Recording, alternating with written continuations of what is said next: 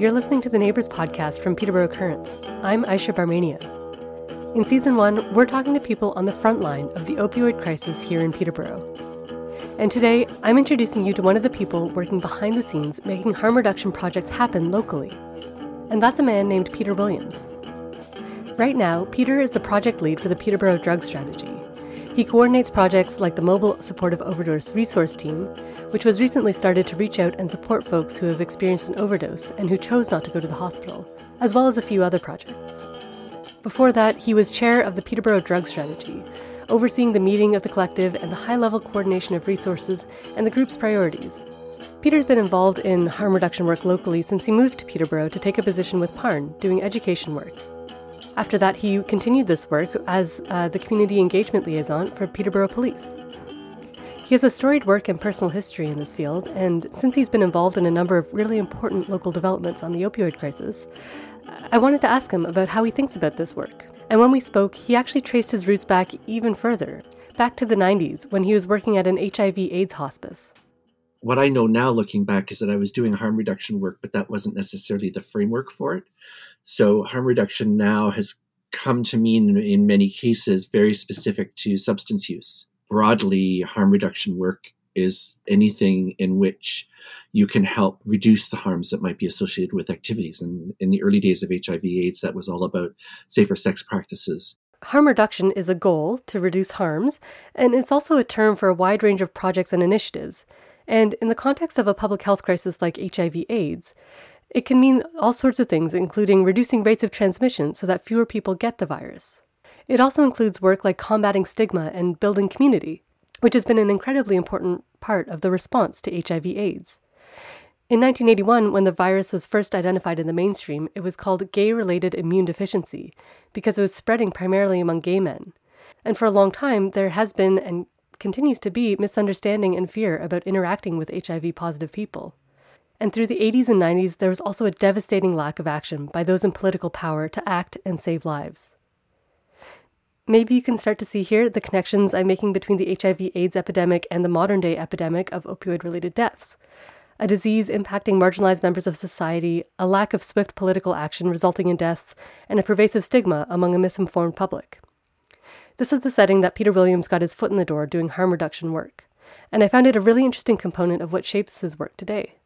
As you're about to hear in our conversation, Peter's perspective is to cast as wide a net as possible, while also working to serve specific community needs. And this is a philosophy that goes back to his HIV AIDS work. HIV AIDS in the early days was very much a gay man's disease, but the response to it was very much LGBTQ, um, which I think we need to remember. Um, but, you know, I can think back, there were different points in the evolution of the response to HIV AIDS where suddenly it was like, okay, these responses seem a little too focused on gay white men, and so where's where is the response from the um, Black, Indigenous, people of color communities? Because we need something that's uh, looks maybe a little different for our responses. And then women were like, we need something that's maybe a little more specific for responses to us, and so it, it's challenging to think about how you create community and inclusivity so that they encompass as many people as possible, but also have tweaks to them that speak to people in a really specific way because that's what they need to be. That's what they need to hear, and that's what they need in order to feel seen for the intervention or the or the whatever it is to be effective. And I think that's part of what has always interested me and what's driven the work that I do is how do, how do you how that juggling act how do you how do you do that? So for pretty much any project i've ever been involved in whether it's you know work in hiv aids whether it's uh, trying to figure out uh, neighborhood crime whether it's about trying to resolve something through city hall whatever it is that one of the core basic solutions that is at the heart of everything is always connection and community and belonging. So I don't care what your problem is, at some point, that's going to be one of the key factors to your solution.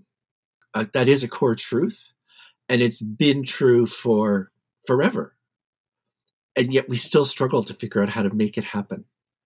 Right? So um, we just have to re keep repackaging, reframing, um, renewing that core message in ways so that people will hear it and find ways to respond and engage. Mm-hmm.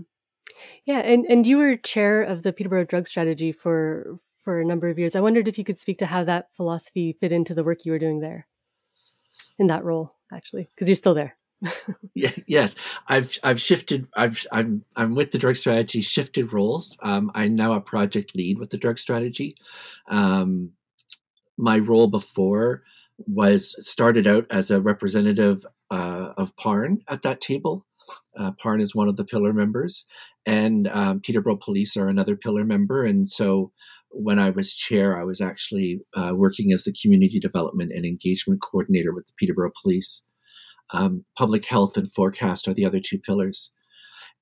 So I think the way that that fits in terms of the drug strategy philosophy is that we recognize that um, people, human beings, are complex and face complex challenges, and that the drug strategy's mission is to um, try to minimize the harms that would be associated with substance use uh, at both the individual and community level.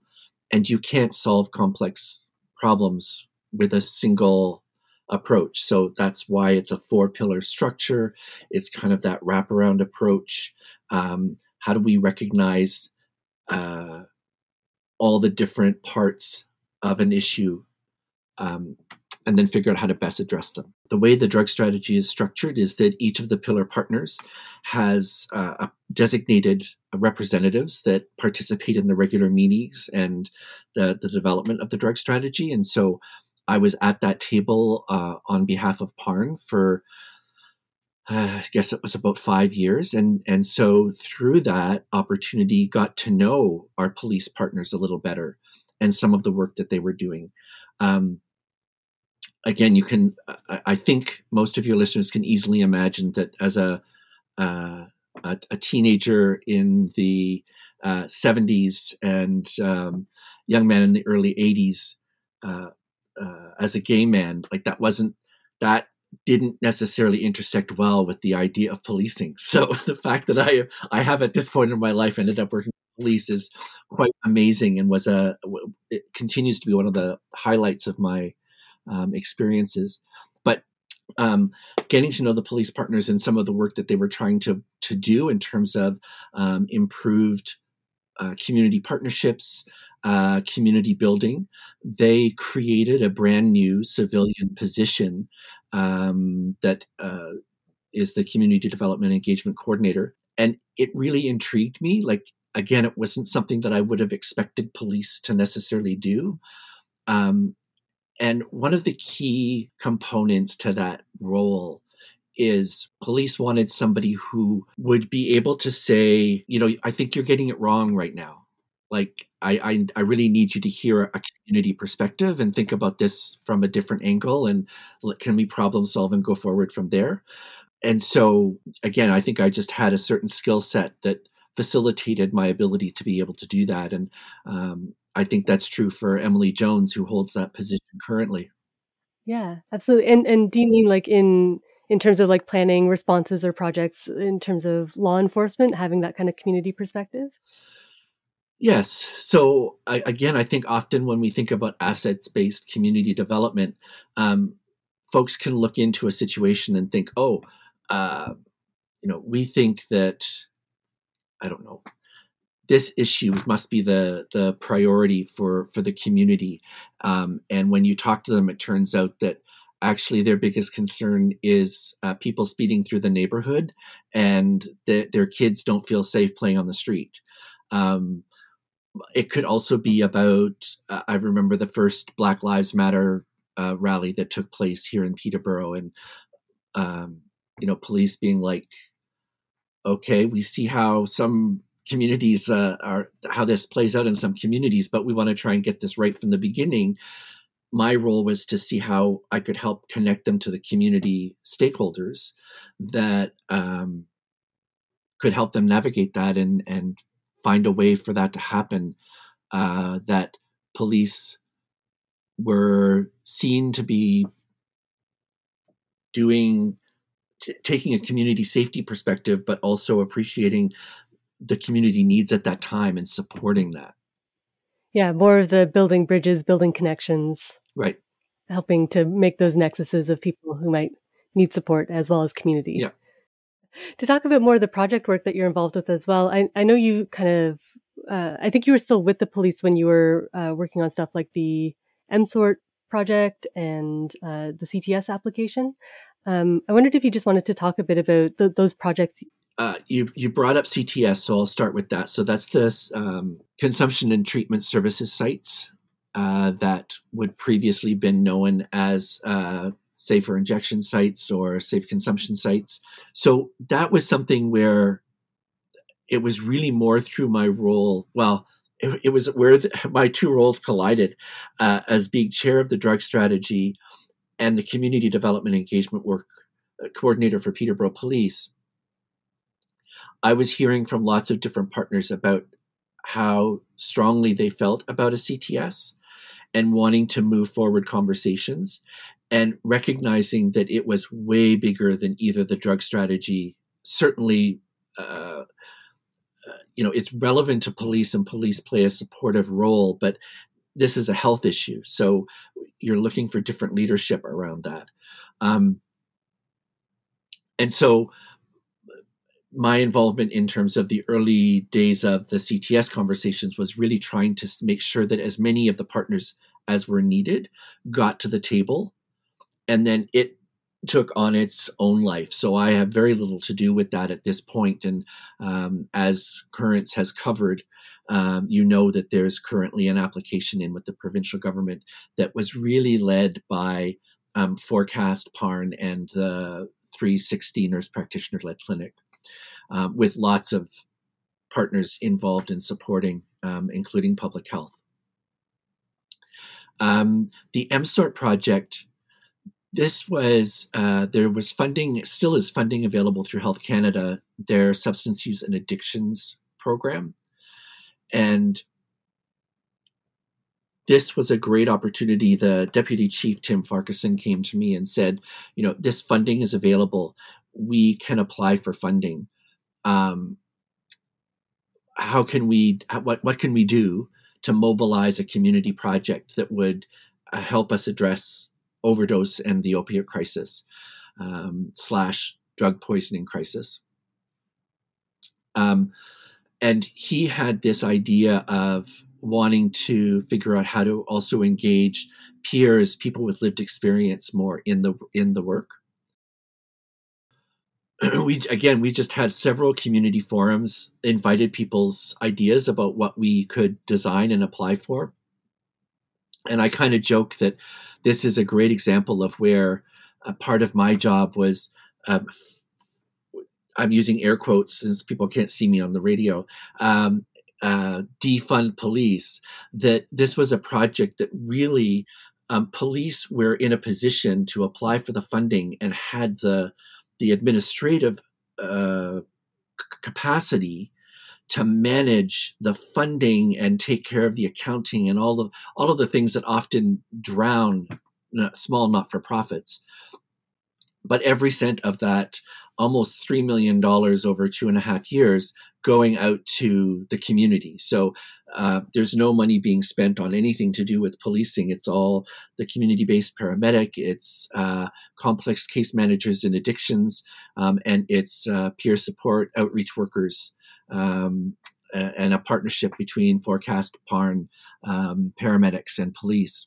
Uh, follow up on that point about um, the the idea of defunding the police and how it fits into the the MSORT project because I, I, think it's really interesting. Like, what do you think is the role for for police in uh, in kind of backing away from from potentially the frontline response to to the overdose crisis? I think that it's definitely about right sizing the police frontline response. Um, and if you're talking about specifically when an overdose occurs, um, the unfortunate thing is that this crisis is complex. And as I said earlier, I always try to include overdose, opiate, drug poisoning problem. and so part of the problem is about drug poisoning.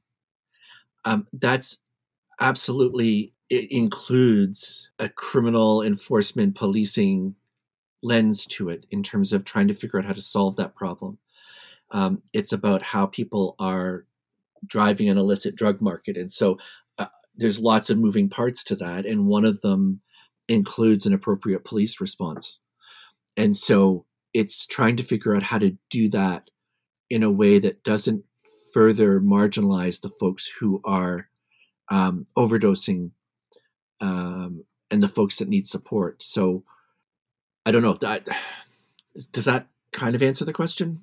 Mm-hmm. Yeah, I think so. So less about defunding police, but just figuring out the right way for them to be involved at the right time and place and size and scale. Yes, and I think uh, again, you know, for folks who were around in the uh, 80s and 90s when it was about defunding institutionalized mental health, which is exactly how we're in the current situation, or one of the main reasons we're in the current situation we're in, is that um, people called for a dismantling or a defunding of a particular framework. And the government was like, awesome, we can take money away from that. And so they did. They didn't reinvest it anywhere. So I think that if you take the defunding label too literally, I think it's really dangerous. I think that we have to focus on where's where are the where has the deficit deficits been for far too long, and if we fund mental health, mental wellness, uh, social services, uh, address poverty, get a guaranteed basic income, uh, support um, you know support families and parents and kids um, and really invest in that the way that it should be, we won't need to defund police because those budgets would automatically be reduced because the calls for service will they just won't exist right? And i don't i don't know i personally do not know a single police officer that would not love to see that happen. Right. Do you see your your the work that you're doing um, as fitting into the those kind of like anti-poverty wraparound services that you described as like if if we invest in these other spheres, um, we'll need police uh, less. Absolutely. Um, I mean, I think it's been a, a theme through uh, all of the various jobs that I've had through my career, but again, specifically in that role working with police. Um, the, the focus there very much is crime prevention through social development. So anti-poverty work is community safety and well-being work, which is police work. Which is community health, which is public health, which is civic engagement, which is everything. Exactly. Yeah, it's it's fascinating stuff, and I, I also wanted to turn next to to another project. So i after your work with the police and as chair of PDS, you are now the project lead uh, for two different projects. So MSORT and um, the second one is the uh, oh man, I don't have it written in my notes. Uh, housing housing unit takeover. Yes. Uh, do you want to talk a bit about that second project? Sure. Um, and again, just so folks understand, I'm a project lead with the Peterborough Drug Strategy. Within that portfolio, I'm attached to two projects.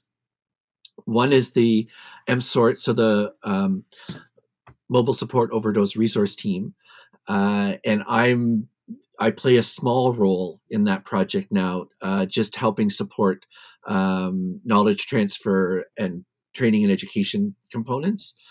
Um, the other role I have is coordinating the housing unit takeover project. So again, this is where there was specific funding available through police, uh, through pro, what they call a proceeds of crime grant, and when I went to community partners, and it happened to be at a drug strategy meeting, to say, so here's this call for funding. What would you like? What what do you think we can do that's like that crime prevention through social development lens? Um, because I I don't have any ideas, and they were like, well, the the two of the partners that spoke up first were uh, Fourcast and CMHA. So addiction services and mental health services, both of whom who provide supportive housing. And what they started to describe to me was this phenomenon called huts or housing unit takeovers, where um, tenants have their unit taken over uh, through coercion and manipulation. And while huts can look like all sorts of things, so it, at one end of the spectrum, it might look like the the son or daughter or brother or whoever that's moved back in with parents uh, or, or, or an older parent they're, they're usually on their own and um, start to take over their finances and start to take over their living arrangements and and slowly that person's um, life is made smaller and smaller while this other person uh, takes over.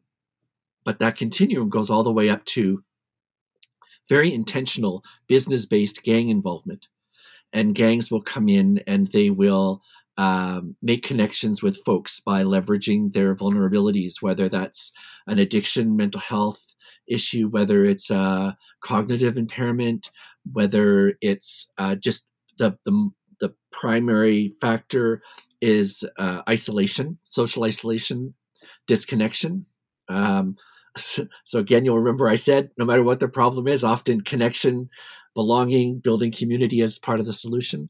So those vulnerabilities are leveraged, and the gang members will move in and they will use the tenant like as a front or a beard to cover their operations of um, drug trafficking, uh, gun trafficking, human trafficking, um, and and you know what has happened in the past is that often people don't see past the beard and so it's the already marginalized tenant who ends up being evicted because of this activity.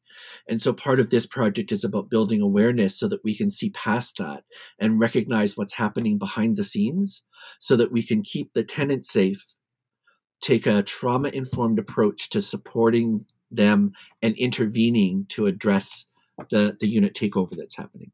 Yeah, and I, I know it's fairly uh, early on in the project, and uh, I think it's going to run for three years. Is that right? Um, yeah, we're funded to March 31st, 2023. What to what extent do we understand that this is happening already? Like, do we have numbers yet, or is part of the project to? Part of the project is to uh, get a better sense of how pervasive this is, because the concept of unit takeovers and that vocabulary is fairly new. So and it's not necessarily a tick box when people are tracking data. I will say that a, a few times now, when I've talked to folks, um, they have estimated that anywhere between 25 and 30 percent of their housing stock uh, is on a continuum of housing unit takeovers. So that makes it pretty pervasive, and it's and and again back to the issue of addressing poverty you know what the community sees is the is the superficial activity and they will blame it or attach it to um, the folks in the social or supportive housing and say oh yeah it's it's those people with poverty issues or those people with addiction issues like they're the problem. No gangs are the problem uh, and we need to right size that because it's undermining our efforts to end homelessness. Right. That makes sense um, and I guess to to ask you a bit more of like a personal question about this work, like so you went from the chair role at PDS and have now become a project lead. So I guess I wanted to, to know a bit more about why you made that decision. Like why why do you feel like you need to be in this position at this moment? Um, I think there's two parts to my answer. Um, I, in terms of why I I thought I needed to make the change. Um, that was very much about I think everyone has a shelf life. everyone has a best before date uh, to their work or to the way they're doing the work, and that um, at least for me, I know that I can. It's easy to get stale if you're not finding new ways to think about and approach things, and I, I think the work that's done uh, with the Peterborough Police uh, and that role of community development engagement coordinator is really important. And as I said, requires you to be able to challenge uh, the way things are done all the time. So you're always trying to say, is this really the best way we're supposed to do this? And and just and that's exhausting sometimes. Um, and so quite frankly, I was exhausted. And I thought, okay, I still want to do this work. I need a different way to do it.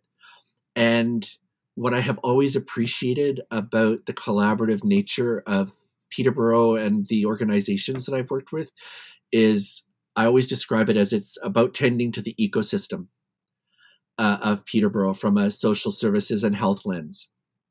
And so to me, it doesn't matter whether I was a chair or a executive director or a frontline worker. It's all about figuring out ways to tend to the ecosystem of Peterborough. Um, and so I think I can do that um, just as effectively or in a different way, but but effectively from where I'm working from now than where I was when I was with police. And again, I have to say I'm thrilled that Emily Jones is in the role currently there and is a value added to the community because she was somebody that's new. So I kind of feel like, you know, we did a bit of a, a, a mix around, but we also got this great added uh, asset to the community. And so uh, I think it was a, a great decision, even though I didn't know how it was going to play out. What do you think is important for folks to know or understand about, you know, particularly over, uh, opioid crisis or, or, overdoses in general? And, and you had talked about um, drug poisoning as well. What do you think is important for the community to understand? Wow. I, I think it's important that it's understood as a complex health issue that it can it can and does affect everyone and all sorts of people that there's not one type of person that uh, is is susceptible to uh, substance uh, substance use disorder or addictions. Yeah, I mean it's it's hard, Aisha, because I think I, I, I can't I suppose I should have. I, I, suppose if I was asked, I could prepare a kind of a soapbox. Here, here are the four points I think every person needs to know. But I mean, in the context of our conversation, I think it's another one of those. Um, how do we meet people where they're at? Like, I think the most important thing for people is to be having conversations, to be engaged in actively in dialogue about how this is affecting our community and how people can make a difference um, I think its assumptions about who believes what or who holds what position is part of where we face the challenges. So um, I think the most important thing is how do we invite everyone into this conversation because it's everyone's problem. Thanks so much for your time today, and I, I really appreciate uh, your openness and you sharing your story with us. No problem. Thank you for having me.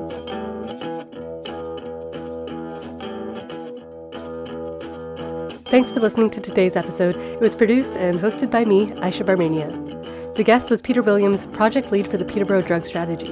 You can find out more about that group at peterboroughDrugStrategy.com. Music in this episode comes courtesy of Hurricane Charlie. Check out their music on Bandcamp.